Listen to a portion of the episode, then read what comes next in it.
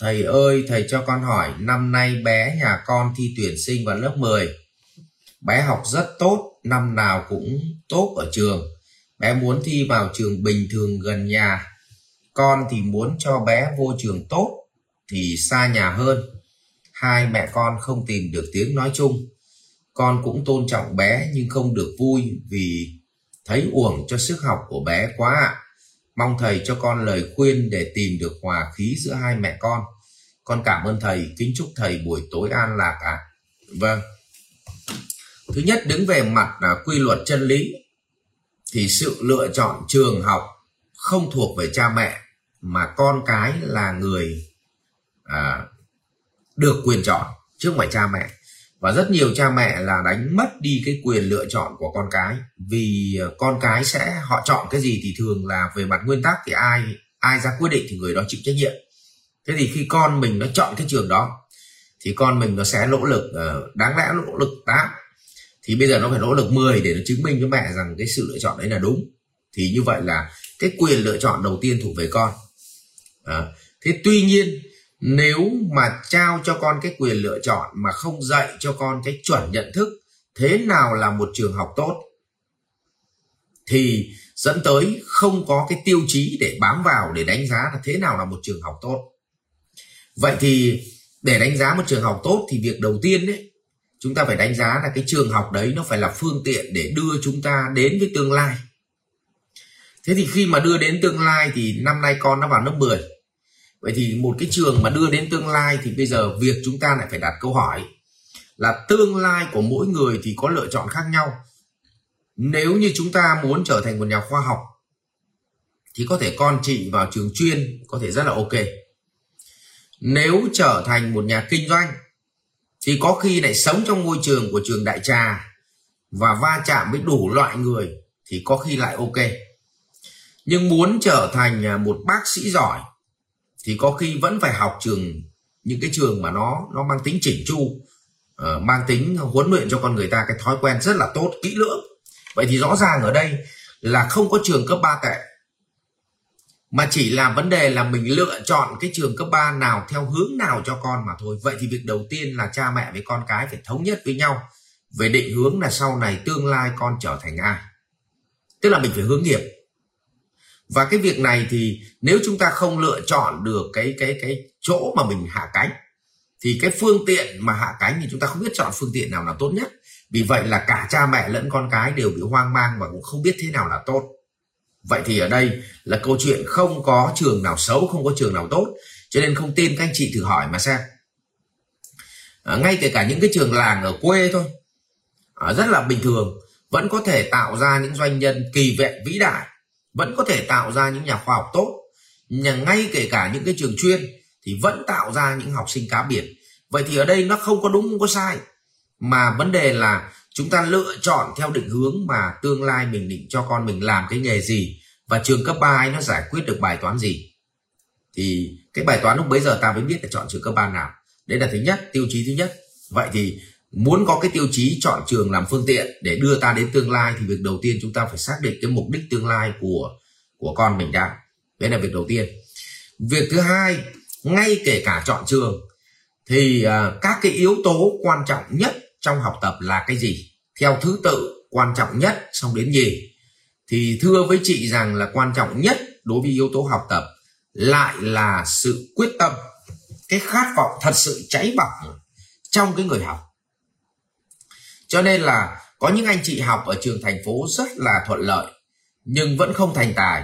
Nhưng có những đứa trẻ nó học ở trường um, quê thậm chí ở vùng đồng bào rất là nghèo khó nhưng chúng vẫn thành tài.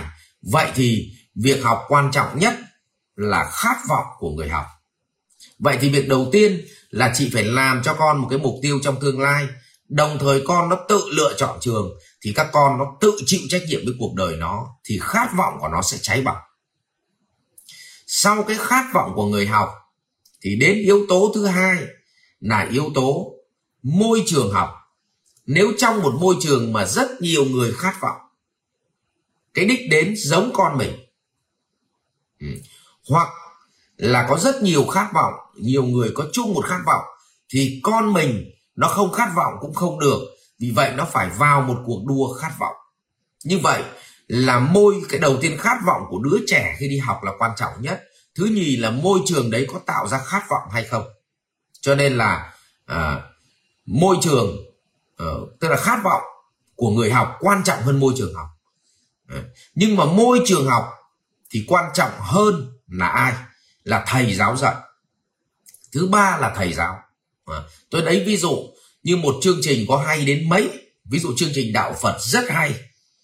Nhưng nếu giao cho một ông mà tâm của ông không ra gì thì cái phật pháp này còn trở thành à, phương tiện làm việc ác cho nên là là cái cái thầy giáo dạy trong trường là quan trọng thứ ba. Xong với đến chương trình dạy. Chương trình dạy xong với đến cơ sở vật chất nhà trường. Như vậy cơ sở vật chất là thấp nhất thì tôi nhắc lại theo thứ tự ưu tiên. Một là khát vọng của người học. Hai là môi trường học. Thứ ba là thầy giáo trực tiếp dạy và là chủ nhiệm lớp con mình. Thứ tư là chương trình dạy. Và thứ năm là cơ sở vật chất.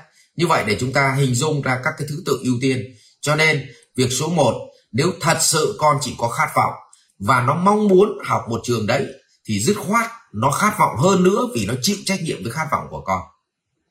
Câu chuyện thứ hai, chị lưu ý cũng là khát vọng của con, nhưng con lựa chọn một trường nó có nhiều bạn chung cái khát vọng với con, thì như vậy nó sẽ cộng hưởng khát vọng.